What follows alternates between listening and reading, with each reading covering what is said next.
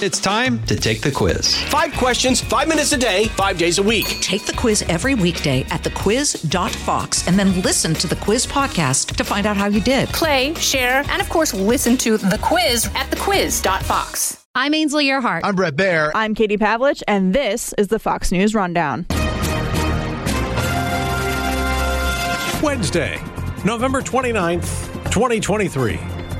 I'm Dave Anthony. We bring you back to the border. Eagle Pass, Texas, where illegal immigration keeps surging. There's a frustration here for the folks that live in this area and live in Texas because, I mean, there is trash everywhere. There's, it's a humanitarian crisis, it's an ecological crisis, um, it's a business crisis. I'm Jessica Rosenthal. Where are all of our representatives going? More than three dozen lawmakers are not running for reelection. And no, it is not all because of allegations of dysfunction. It was really a family decision more than anything else. And, you know, I intend to keep working when I leave here, and I'm going to keep working to defend truth, justice, and the American way, which is uh, what I grew up with watching Superman as a kid. And I'm Jason Rantz. I've got the final word on the Fox News Rundown.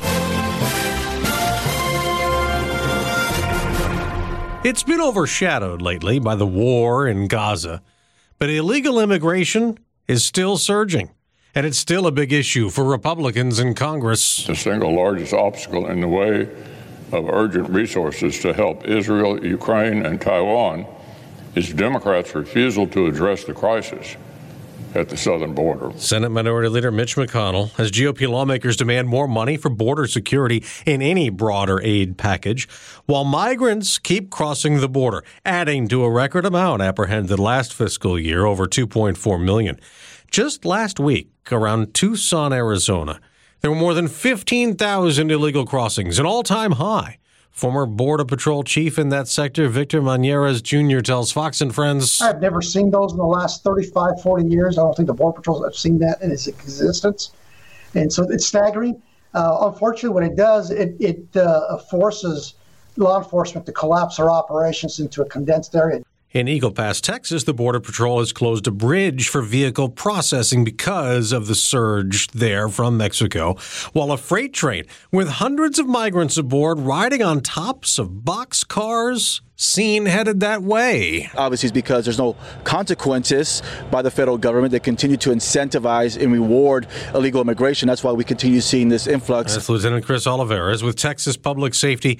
He said that yesterday to Fox Business Network correspondent Madison Alworth, who's reporting from Eagle Pass. You know, we've seen a lot. We've seen a lot of border crossings uh, across the Rio Grande.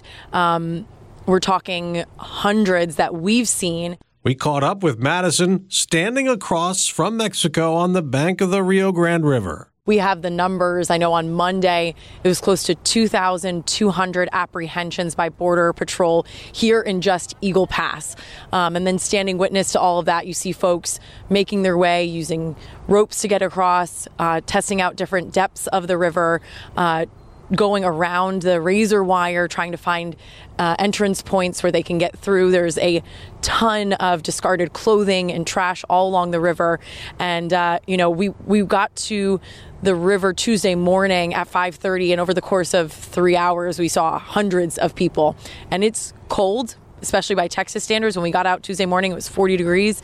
So the water you have to imagine is much colder than that. Yeah. Um, and it's not. Do they have the coats or not? We got uh, Madison, are they? Do they have proper clothing for all this, or are they not not prepared for that kind of weather? No, it's definitely not prepared. And then there's not much you can do to prepare when you're going into cold water and your clothing is getting wet. Uh, there is, you do see some metallic blankets similar to the ones that you might see at a marathon when people wrap themselves up afterward to prevent hypothermia. Some are coming across with some of those types of blankets to wrap around themselves when they get out of the water. But going through that water and then getting out into the cold air, you can tell that the folks here are very cold. All right. And you talked about apprehensions, but I know not everybody who's crossing is caught, and you did get a chance to deal with that very thing going with Texas State Patrol, right? On a ride along? That's correct, Dave. Yeah. So the the numbers we talked about are Border Patrol, um, and fiscal year 2024, we're at roughly 350,000 folks that have been have turned themselves over and have, are claiming asylum. That does not include the potential gotaways that are entering under the cover of nightfall, wearing camouflage, putting carpet on their shoes to not leave tracks wearing masks, trying to be smuggled into the country. And we did get to do a ride along with Texas DPS, the state police, specifically their brush team. These are folks, this is teams that um, work with ranches and other remote areas where migrants are known to be smuggled in.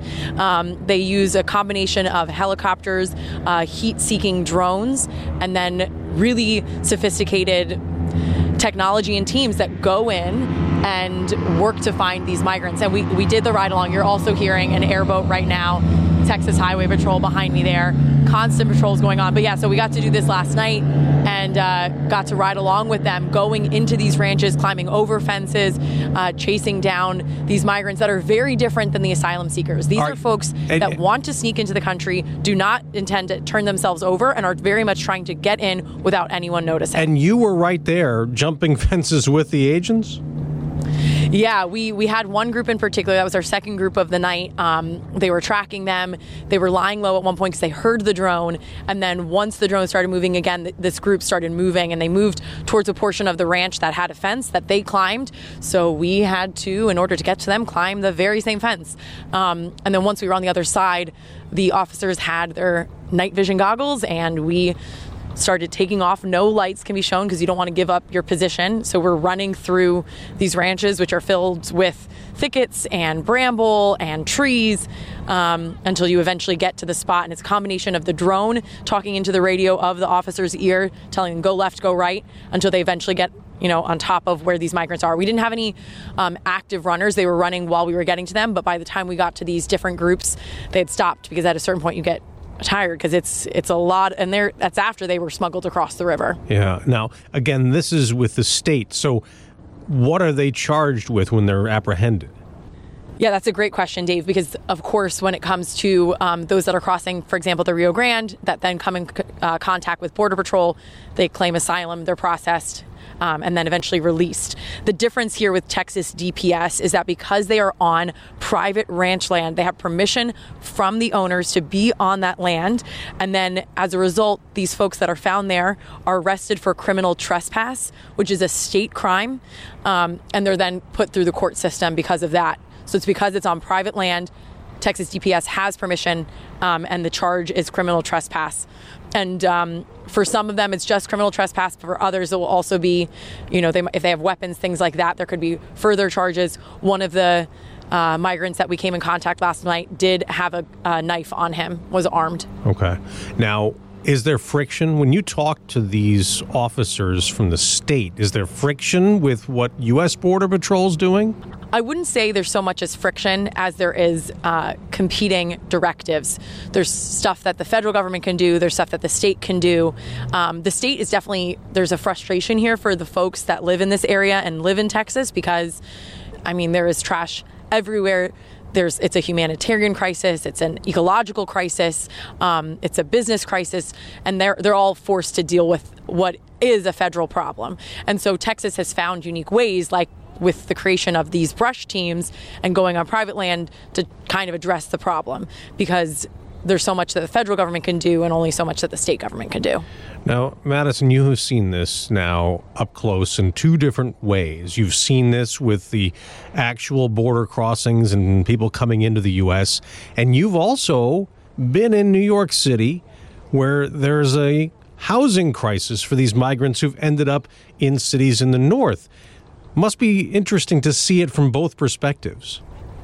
Yeah, I mean, I, am very grateful for the opportunity to come down here and to report from the border because this is the origin of, for these migrants, of their U.S. journey.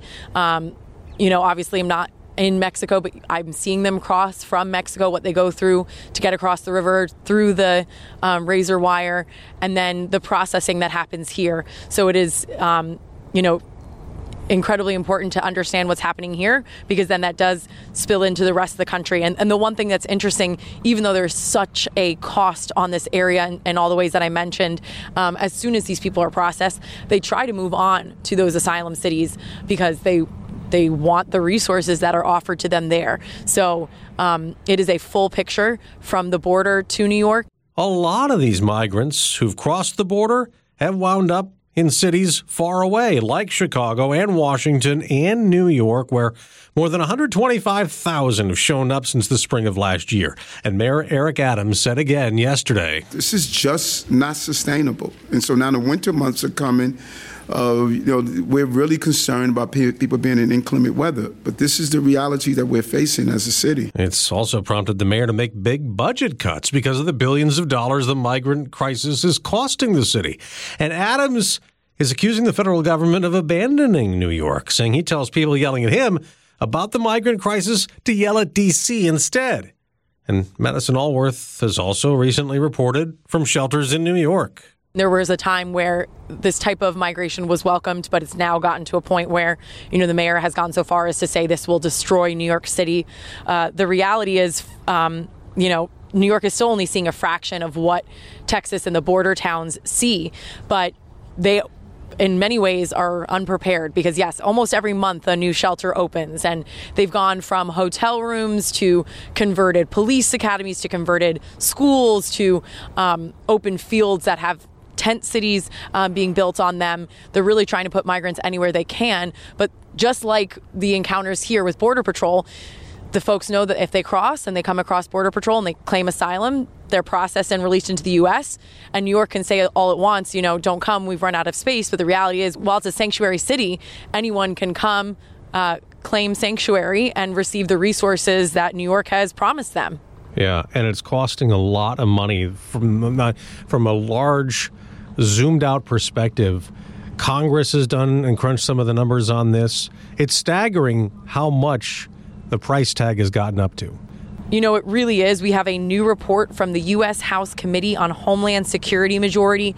That report shows that the annual cost of the migrant crisis is $451 billion. And so you you know that's that's a shocking number. And then add to that the fact that this is a problem that's not getting better it's getting worse. Something that i think is really fascinating we've spent quite some time with lieutenant chris olivarez with the texas dps he says this time of year crossings tend to slow down because of the weather. It's getting colder in the air in the river. Uh, they would see a slowdown. They're they're not really seeing that this year. They're still averaging here in eagle pass around 2,000 crossings a day, and that's holding up. On Monday, we saw 2,000, just under 2,200 crossings. Um, and that's not a number you normally see this time of year because of the weather. But he says there's not that's not a deterrent anymore. You have a front row seat to all this right now in Eagle Pass, Texas. Madison Alworth, Fox business correspondent. Great to talk to you. Thanks for joining us. Thanks for having me, Dave.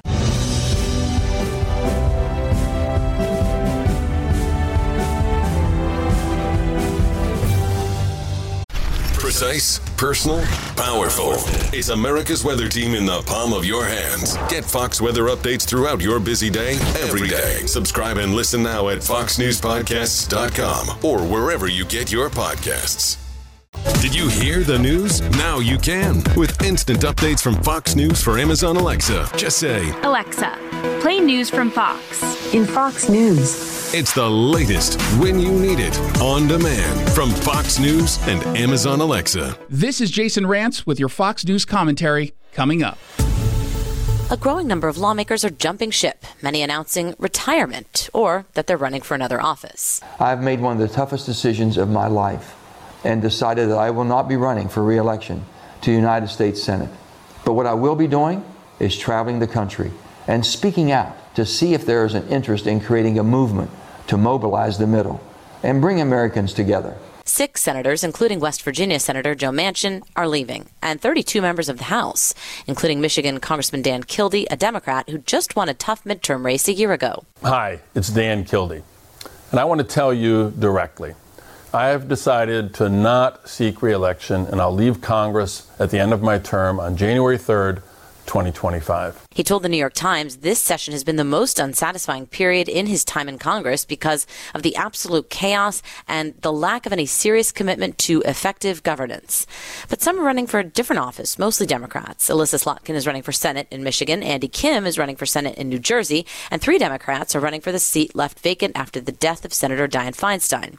For others, it's not chaos or another office when we finished the term, it had been 12 years. I didn't know how long I was going to do this to begin with. Ohio Republican Congressman Brad Wenstrup is a doctor and Iraq war veteran, and he's retiring from Congress.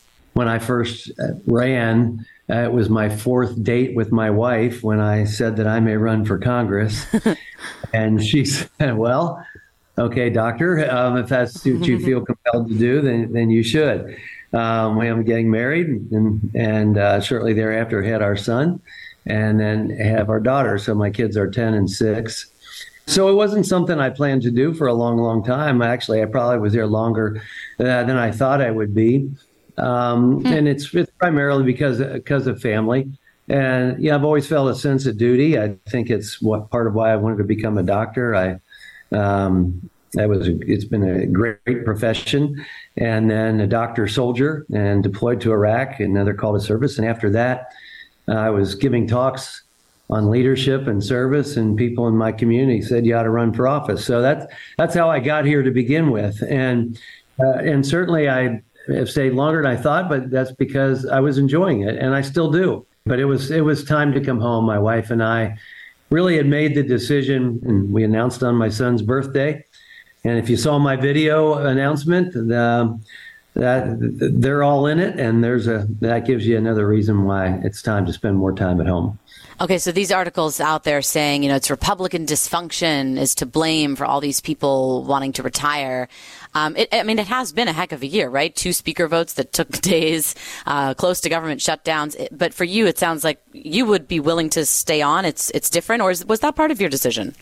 That wasn't. Um, I mean, that was definitely historic uh, to see what was taking place as far as with the, with the speaker election and um, controversies. But you know, the place has always been fraught with controversy. Um, it's our founders made it difficult for a reason, and, and it is difficult. And democracy is messy. But I'm glad to live in a country where we get to elect our leaders and governing free people is not as easy as uh, as being a dictator. that's for sure. Uh, so that wasn't fun. Other- but that right. I would imagine. But do, do you think uh, others are leaving for certain reasons that are maybe because it's less fun? I mean, there's just a quote from Congressman Earl Blumenauer that the, the politics of it isn't fun. But have you talked with other members like Dan Kildee of Michigan, Ken Buck of Colorado? Um, not to necessarily speak for them, but are you gleaning anything from why so many are leaving Congress right now? Well, you know, it's, it's interesting because uh, Dan Kildee came in with me, and we are on Ways and Means committee together, and and and we're friends. And I would say for the last several years, uh, as you um, see some of the things that take place, it, it, it wasn't the same as when we got here. And and and and I think he and I and Derek Kilmer, another Democrat. I think we could probably say, you know, some of our friends have been defeated and, and aren't here anymore. Jackie Walorski was a close friend of mine, and, and she died. And so, you know, it becomes a little bit different place than than you were used to, and so that may have something to do uh, with it because it's kind of like uh, going back to your high school or college a couple of years after you graduate, and it's not quite the same. So, um, and and I felt that somewhat, uh, but not that that had any part to do with our decision. It was really a family decision more than anything else. And you know, I intend to keep working when I leave here, and uh, as I have said in the video I put out, I'm going to keep working to defend truth, justice, and the American way, which is uh, what I grew up with watching Superman as a kid. does that mean being going back into practice, or does that mean what is? Are you going to become a lobbyist? Uh, that is not in the plans. No, I don't know what I'm going to do, and I may practice a little bit. That is uh, definitely it. But I think there should, should, be opportunities to engage in some things involving national security and, and health, two things that uh, I've been very much involved uh, since I've been here and throughout my life. You're on the, the coronavirus task force. We mm-hmm. we watched some of those hearings that you chaired you do have the you do bring the medical mind and the military mind, right? So, it, but do you feel like your work is done on that committee? It feels like historically speaking, we still have a lot of unanswered questions. Or, or do, you, do you feel like you're maybe not getting where you wanted to, to be on that issue? Or where, how, how do you feel leaving that part of the job? Well, that committee is only for, that subcommittee is only for two years. And so, yeah, we do have more work to do. And I would say that on some of the parts of this, uh, I have been and still continue to do on the Intelligence Committee, which is why I think the Speaker wanted me to stay on the Intelligence Committee, is because when, when COVID hit, I got very much involved with uh, discovering. Uh, trying to discover the origins of COVID, but but not only that, I was involved with trying to figure this out medically. What was going on with Operation Warp Speed? Uh, how do we treat this problem? How do we test for it? How do we diagnose? And and so that all fits in with uh, what we're trying to do with the subcommittee, uh, which is to do better the next time, and so that we can be better prepared and maybe even predict the next uh, pandemic. And uh, but I think as much as anything else, is part of this is we want to find ways that we can restore the public's trust in our public health system. And I think there are some things there that uh, will come out that if we make some changes, uh, we can do better as a country. Okay, a few more for you. And because you're leaving, you get to speak more freely, right? So, as part of anyone's calculation um, in in your mind, and, and this may, might just be anecdotal from just talking to your fellow members, uh, uh, is any part of anyone's calculation about leaving any anticipation about how it might feel if former President Trump is the nominee again, and quite possibly if he's elected again? Yeah, I haven't heard that from anybody uh, at all. Um, I, matter of fact, from the people that are leaving uh, from both sides of the aisle, uh, the conversation has been what can we get done in these last uh, 13 hmm. months? Okay. And if there was any dysfunction, right, that some of these articles are referencing about why people are leaving, if there was any of this dysfunction, it, it seemed to have come from members who said, we want to focus on reducing spending. And if you don't focus on that, then we can't vote for measures to avoid a government shutdown, right? And they were blamed for holding everything hostage. Right? That was the, what the White House said. They were holding it hostage. So but their their concern was this debt. I think we're close to 34 trillion. Yep. If if it, if the, if what if the way they did it is not the way to do it, if if withholding votes on spending to avoid a government shutdown isn't the way to address the debt, then what is in your mind? Uh, if I look at the many things that we've been able to accomplish here as within our office in Congress, it, it, it goes to something uh, that I said when I first got elected. I said I'm going to have my own pack, and that's to try to be persuasive, articulate, and convincing. Because if you if you have a good idea, and reducing the debt is definitely one of them, and we've got to do this um, you you've got to be persuasive as to how and why we do it. Unfortunately, politics gets in the way too often because uh, I can remember, you know, when you try just to reform and save a program like Social Security, you know, you're trying to kill your grandmother. That becomes the political cry.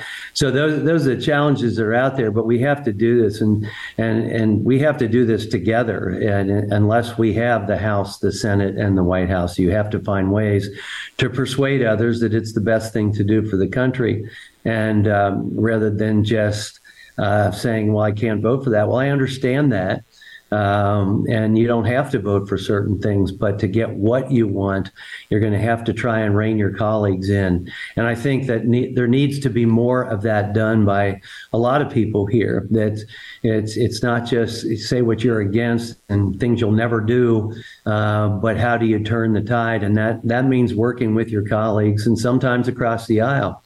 Um, I want to get appropriations done. I don't like CRs. I don't like them at all. I want us to do our work. I want us to run like a business and get our work done and do it on time.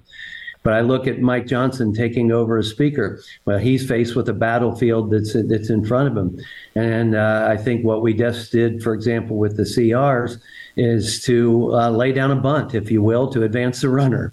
Uh, we had to lay down the bunt so that we can continue to work on appropriations and appropriations that, that should have a conservative bent to it in the House. And um, and I think that that's what we have been doing as we do get through appropriations, but we've got to do it together. And finally, on that Social Security front, you know, uh, we spoke to somebody with the Committee for a Responsible Federal Budget, and he said you can't, you cannot seriously talk about this debt without talking about entitlement reform, Social Security, Medicare. I know it's sensitive, like you just said. You get accused of killing grandma, but for those of us in our 30s and 40s, I mean, we you know we want somebody to just be honest with us. Um, you know, should we prepare for like a different kind of safety net? Is anybody going to address this and not be so afraid about losing the votes and just tell us what we need to prepare for if these if these are going insolvent? Well, you know, I'm on Republican Study Committee and been on the Executive Committee, and I and several members there have said, if if reforming these programs so that they can continue to exist for the next generation like you. If that means it cost me my job, then it was worth it because it's something that the next generation can thank us for. And, you know, it's just like insurance. You have to be, look at things from an actuarial standpoint and you have to decide, you know, how we're going to save this. I mean, to be honest with you, you know, you look at something uh, like Social Security, you know, it's your children that are paying for you. You know, and if you look at numbers, if we have 1.8 children per family, that's not going to be enough uh, for them to cover down for their parents because that's really how this was all set up is the next generation is paying forward for the current generation uh, and so it's supposed to be passed on like that. And we got to just face some of those realities and make adjustments so that we can save these programs. We have to be honest with where things are headed and why we might have to make some changes if we're going to keep it alive for the next generation like you outgoing Congressman Brad Wenstrup, thank you so much for joining us. Pleasure. Thank you.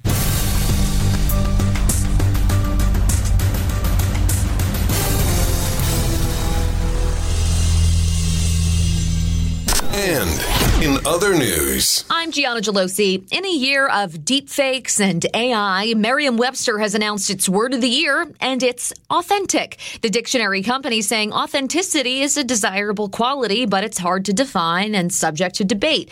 But notes when we question authenticity, we value it even more. Use of the word was driven by artificial intelligence, which, of course, blurs the line between real and fake. Merriam Webster even crediting Taylor Swift with playing a role, making headlines and statements about seeking her authentic voice and authentic self.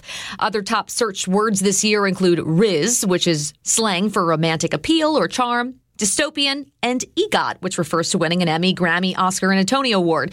Last year's word of the year was gaslighting. It's a form of psychological manipulation to confuse or cause self doubt in a victim.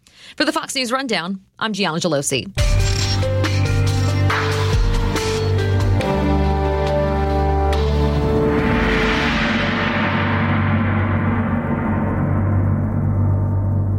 Chair and join me, Rachel Campos Duffy. And me, former U.S. Congressman Sean Duffy, as we share our perspective on the discussions happening at kitchen tables across America. Download from the kitchen table the Duffys at foxnewspodcasts.com or wherever you download podcasts. Subscribe to this podcast at foxnewspodcasts.com. It's time for your Fox News commentary. Jason Rantz.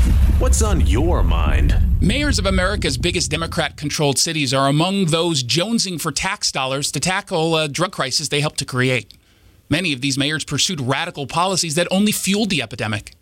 In a letter from 37 mayors, including those of Seattle, Portland, Philadelphia, and San Francisco, members of Congress are implored to approve President Biden's supplemental budget request. Their plea is mostly lifted from the White House press releases, arguing that $1.5 billion in grant funding to localities through the Department of Health and Human Services state opioid response allows them to effectively tackle a drug crisis fueled primarily by fentanyl flowing through the president's porous southern border. On paper, the funding seems noble. It's earmarked to expand access to recovery support services. But much of what the left pushes sounds better than the reality. As I expose in my new book, What's Killing America? Inside the Radical Left's Tragic Destruction of Our Cities, progressive proposals are often a facade. When you know how to decode their buzzwords, you can better understand and neutralize their destructive policies. The funding would bolster harm reduction strategies, which the radical left dresses up as evidence based. It often does little more than enable addicts, distributing drug paraphernalia like fentanyl pipes, clean needles, and so called booty bumping kits under the guise of reducing harm. The efficacy of these measures is dubious at best. Take Seattle, where officials suggest offering smoking supplies could open treatment doors, a claim they can't support. Neither Seattle nor Portland has shown interest in ending addiction. Seattle defunded the police, passing policies and legislation barring police from enforcing drug laws. The city hit record high fatal overdoses along the way.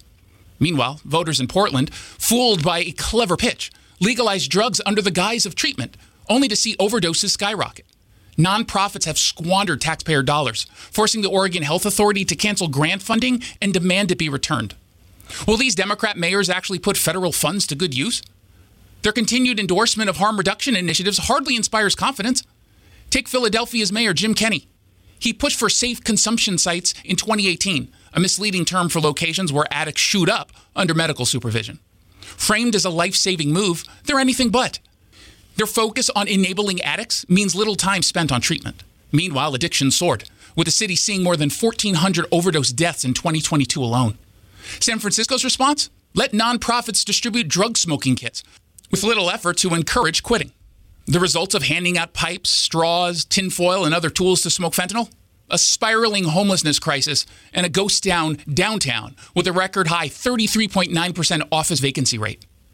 While the federal government should contribute to cities grappling with drugs flooding the streets from our porous border, there's a pressing need for accountability and effective use of funds. Blindly pouring money into harm reduction strategies is a bottomless pit that will lead to a vicious cycle of dependency on federal aid without resolving the underlying issues. The money will be spent on harm reduction tools. Addiction will worsen. The cities will beg for even more money, and the Biden administration will cough it up.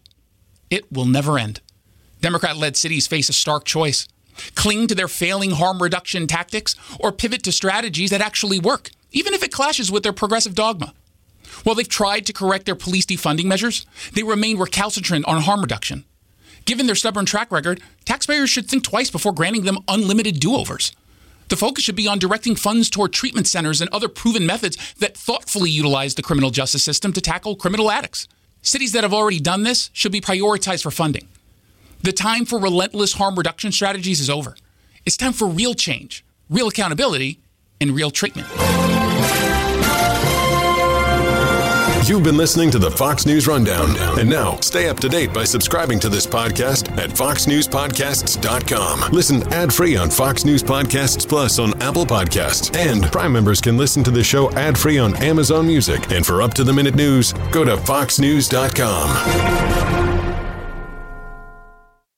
Put the power of over 100 meteorologists and the worldwide resources of Fox in your hands with the Fox Weather Podcast. Precise, personal, powerful. Subscribe and listen now at foxnewspodcasts.com or wherever you get your podcasts.